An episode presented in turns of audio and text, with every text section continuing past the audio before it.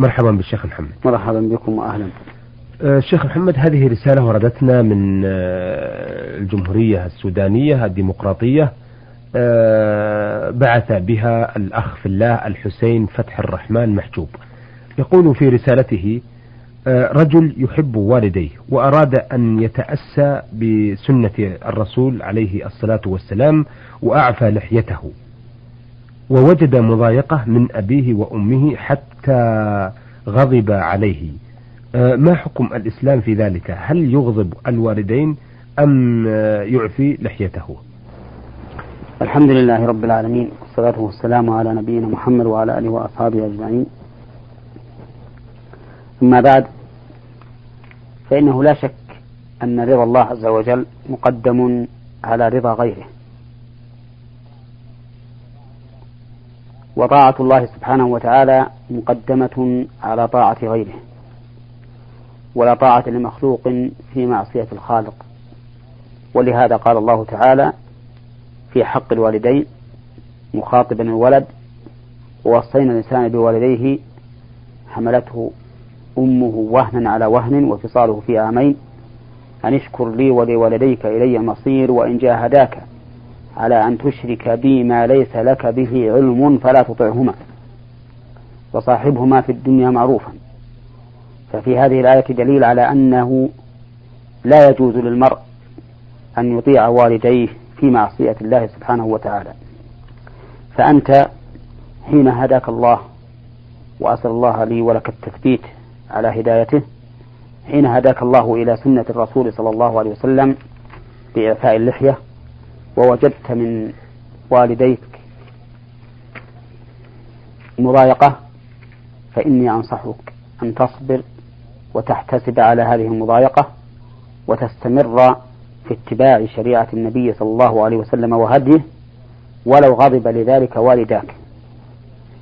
وإني أنصح والديك أمك وأباك أنصحهما بأن يتقي الله عز وجل وأن يكون عونا لابنهما على طاعة الله لا أن يكون منفرين له عن طاعة الله سبحانه وتعالى بهذه المضايقة. وأقول لهما إن منة الله على ابنكما بالتزام الشريعة هو من حظكما ومن توفيقكما. فإن النبي صلى الله عليه وسلم يقول إذا مات العبد انقطع عمله إلا من ثلاث صدقة جارية أو علم ينتفع به من بعده أو ولد صالح يدعو له. فنصيحتي لكما أيهما أيها الأبوان أن تتقي الله عز وجل وأن تشجع ابنكما وكذلك سائر أولادكما على طاعة الله عز وجل. وأن ترى أن هذا من نعمة الله عليكما فتحمد الله على هذه النعمة وتستمر في تنشيط أولادكم على طاعة الله سبحانه وتعالى. سؤاله الثاني أو الأخير يقول آه، ما حكم الإسلام في خلو الرجل؟ مثلا هنالك شخص مؤجر دكان من آخر ومرت السنين وجاء صاحب الدكان إلى المؤجر لكي, يخ لكي يخلي له الدكان. ولا ولم يطع المستأجر إلا بعد أن يدفع له صاحب الدكان مبلغا من المال. نقول إذا كان هذا المستأجر له مدة معينة وجاءه صاحب الدكان يطلب منه الخروج قبل انتهاء هذه المدة فلا حرج عليه أن يطلب عوضا عن إسقاط حقه فيما بقي من المدة. مثال ذلك أن يكون قد استأجر هذا الدكان عشر سنين ثم يأتيه صاحب الدكان بعد مضي خمس سنين ويطلب منه أن يفرغ يفرغ الدكان له. فلا حرج على المستأجر حينئذ أن يقول أنا لا أخرج وأدع بقية مدتي إلا بكذا وكذا لأن هذا معاوضة على حق له ثابت بمقتضى العقد الذي أمر الله بالوفاء به في قوله تعالى يا أيها الذين آمنوا أوفوا بالعقود. أما إذا كانت المدة قد انقضت وكان بقاء المستأجر في هذا الدكان بمقتضى قانون من الدولة فإنه لا يجوز له أن يمتنع من الخروج إلا بعوض. بمعنى أنه لا يجوز له أن يطلب عوضا عن الخروج من هذا الدكان الذي قد تمت مدته بل يجب عليه أن يسلم الدكان إلى صاحبه وبعد فراغ المدة ولا يأخذ منه عوضا على ذلك لأن بقاءه في دكان بدون إذن مالكه مع انتهاء مدة الإجارة ظلم له والظلم محرم كما قال الله تعالى في الحديث القدسي يا عبادي إني حرمت الظلم على نفسي وجعلته بينكم محرما فلا تظالموا. نعم. آه، وردتنا رسالة من المستمع محمد آه، سين قاف آه، يقول فيها دائما نسمع الحديث كل آخر رمضان من الرمضات الرمضانات الماضية عن زكاة الفطر. علما أنه لا حاجة ماسة لها لأنها أصبحت تافهة نظرا إلى قلتها وكثرة النعم بين الناس. فهل نستمر على هذه العادات؟ آه نرجو الإجابة المقنعة من آه الذي يتولى الرد على هذه الأسئلة والاستفسارات عبر برنامجكم المفيد. الحقيقة أن هذا السؤال وجيه وقبيح. أما وجهه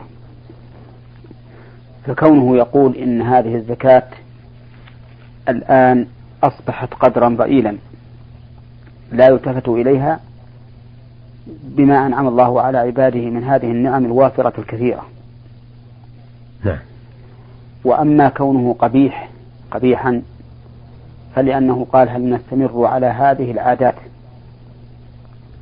فجعل صدقة الفطر التي هي من فرائض الإسلام حيث قال ابن عمر فرض رسول الله صلى الله عليه وسلم صدقة الفطر جعلها من الأمور العادية وقد أخطأ في ذلك خطأ عظيما في تعبيره ولا أظنه إن شاء الله يعتقد ما يقول إلا أن يكون عن جهل منه فالجاهل لا حد له.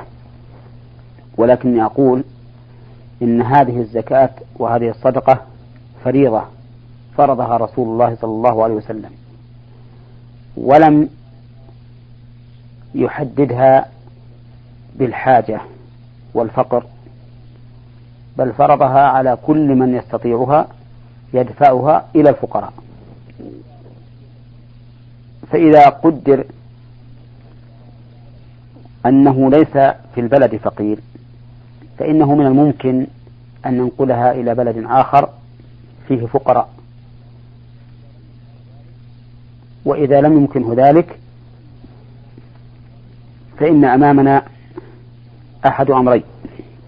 إما أن نقول بسقوطها حينئذ لأنه سقط لأنه لما فقد محلها سقطت كما يسقط غسل الذراع إذا قطعت من من العضد. وإما أن نقول تعطى أفقر من يكون وأقلهم غنى. وحينئذ يكون الفقر نسبيا وليس على ما حدده الفقهاء رحمهم الله لأن الفقير هو الذي لا يجد كفايته. وكفاية عائلته سنة. والحاصل أن هذه الصدقة التي فرضها رسول الله صلى الله عليه وسلم يجب على المسلم تنفيذها إما في بلده إن كان فيه فقراء محتاجون أو في بلد آخر يكون فيه فقراء محتاجون. نعم, نعم. آه هذه الرسالة وردتنا من راشد محمد الراشد بن السليل يقول سمعت في هذه الأيام عبر برنامجكم آه نور على الدرب أن الرسول لم يزد على ثلاثة عشرة ركعة لا في رمضان ولا غيره أثناء الليل. لكن نحن نشاهد الناس يصلون في العشر الأخيرة 23 ركعة. فلماذا الزيادة هذه؟ وأيهما أولى صلاة 13 في أول رمضان وفي العشر الأواخر أم الزيادة في آخره؟ وفقكم الله. لا شك أن ما كان عليه الرسول صلى الله عليه وسلم أولى وأكمل وأفضل. لا في أول رمضان ولا في آخر رمضان.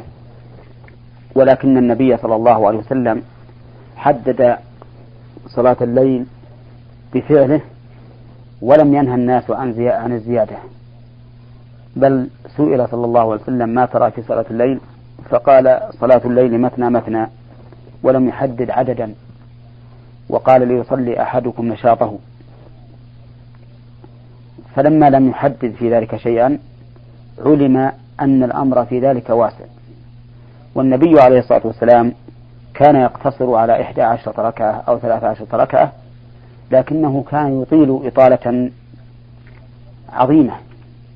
فقد ذكر حذيفة بن اليمان أن النبي صلى الله عليه وسلم قام في الليل فقرأ بالبقرة حتى أتمها ثم قرأ بالنساء حتى أتمها ثم قرأ بآل عمران حتى أتمها. وصلى مع النبي صلى الله عليه وسلم ذات يوم عبد الله بن مسعود فأطال النبي صلى الله عليه وسلم الصلاة. قال ابن مسعود حتى هممت بأمر سوء. قالوا ماذا هممت به يا أبا عبد الرحمن؟ قال هممت أن أجلس وأدعهم فكان الرسول عليه الصلاة والسلام يقتصر على هذا العدد لأنه كان يطيل القيام صلوات الله وسلامه عليه. وقد علم عند أكثر الناس أنه صلى الله عليه وسلم كان يقوم حتى تتورم قدماه وتتفطر. ولما كان هذا القيام الطويل يشق على الناس مشقة عظيمة انتقل الناس إلى تخفيف القيام مع كثرة العدد. وكان هذا معروفا من قديم الزمان حتى في عهد السلف الصالح. فنحن نقول إن الإنسان إذا اقتصر على العدد الذي كان عليه الرسول صلى الله عليه وسلم كان ذلك أفضل وأكمل وأكمل وأكمل منه إذا كان موافقا لقيام الرسول عليه الصلاة والسلام في الكمية والكيفية. ولكن إذا زاد على ذلك فإنه لا حرج فيه لا حرج فيه لأن النبي عليه الصلاة والسلام لم يحدد. وسواء كان ذلك في أول رمضان أم في آخر رمضان. نعم. يعني خلاصة الجواب نعم. الآن. نعم. أن الزيادة على الإحدى عشرة والثلاث عشرة لا بأس بها في أول رمضان وفي آخره. وأن الاقتصار على أحد العددين في أول في أول رمضان وفي آخره هو الأولى والأفضل. والله أعلم. الاقتصار على العددين؟ أحد العددين. أحد العددين. يعني إما 11 أو 13 آه يعني لا يصلي مثلا 23 أي نعم يعني الاقتصار على أحد العددين أفضل. نعم. ولكن لو صلى ما نقول إن هذا منكر وأنه بدعة. آه طيب لو صلى ليلة أحد عشر إحدى عشرة ركعة وليلة ثلاثة عشر ثلاثة عشرة ركعة وليلة ثلاثة وعشرين ركعة هل في ذلك شيء؟ نعم في هذا شيء لأني أخشى أن يفهم بعض الناس أن ذلك من السنة وليس كذلك وإنما السنة إحدى عشرة أو ثلاثة عشرة فإذا صلى ليلة إحدى عشرة أو ليلة ثلاثة عشرة فلا حرج نعم. ولكن إذا صلى ثلاثة وعشرين فإن كثيرا من الناس أو أكثر الناس الذين يصلون معه سيعتقدون أن الثلاثة والعشرين من ما جاءت به السنة لكن لو أراد أن يبين للناس أن آه، كل هذه الأمور جائزة فينبههم بعد الصلاة أو قبل أن يشرع الصلاة لا حاجة إلى هذا. نعم. لا حاجة إلى هذا لأنه ليس الإنسان كلما صلى ليلة قام ينبه. فالتزام العدد الوارد هذا هو الأولى. يعني 11 11 أو 13 والزيادة عليه لا تنكر. نعم. نعم. آه سعيد الوي بعث بهذه الرسالة يقول آه أنا عندي قوت سنة بلا شك. آه لكن آه اليوم لا بد من لا بد من المتطلبات الزائدة على القوت. ذلك أن أولادنا يريدون مسايرة المجتمع من آه، كل شيء في وسائل نقل وترفيه أقصد مكيف وثلاجة وتلفاز إلى آخره. فنتقبل الزكوات التي تأتينا هذه الأيام في شهر رمضان ونتطلع أيضا إلى زكاة الفطر. لأننا نستلم كمية كبيرة لا بأس بها. جزا الله المحسنين خيرا والحمد لله الذي من علينا بنعمة الإسلام. ثم نبيع هذه الكميات التي تصل إلينا ونحيلها إلى نقود. آه نأكل بها نأكل منها طوال السنة ونترفه فيها. فما حكم ذلك؟ وتحية لكم من مستمعكم سعيد. الورع للإنسان أن يدع ما لا يحتاج إليه من الزكوات. لئلا يوقع نفسه في شبهة. والتغذي بالشيء أمره مهم جدا. فينبغي الإنسان أن يحتاط غاية الاحتياط فيما يأكل ويشرب. ولكن مع ذلك إذا أخذت صدقات الصدقات يعني الزكوات عن الزكوات وزكاة الفطر لمسايرة أمثالك من الناس فأرجو أن لا يكون به بأس أن لا يكون به بأس. وذلك لأن الحاجة أو النفقة تختلف باختلاف الأحوال. وقد أوجب الله تعالى الإنفاق بالمعروف على الزوج فما جرى به العرف لأمثالك من النفقات فلا حرج عليك إذا أخذت الزكاة لأجلها. ولكني أنصحك أن تحتاط لنفسك في هذه الأمور ومن يستعفف يعفه الله ومن يستغني يغنه الله. وقد وصف النبي صلى الله عليه وسلم الزكاة بأنها أوساخ الناس وقال إنها لا تحل لآل محمد وآله. فعلى كل حال الجائز شيء والاحتياط والورع شيء آخر والذي ينبغي للمؤمن أن يسلك السبيل الأحوط والأكمل. نعم. نعم. شكرا أثابكم الله. أيها المستمعون الكرام إلى هنا نأتي إلى نهاية لقائنا هذا الذي عرضنا فيه رسائل السادة الحسين فتح. الرحمن محجوب من السودان ومحمد سين قاف مكة المكرمة يسأل عن زكاة الفطر وراشد محمد الراشد من السليل يسأل عن صلاة التراويح وسعيد الوي يسأل عن أخذ الزكاة آه، المفروضة وزكاة الفطر والصدقات للتوسع بها على نفسه وعلى عياله. آه هذه الأسئلة والاستفسارات التي وردت في رسائلهم عرضناها على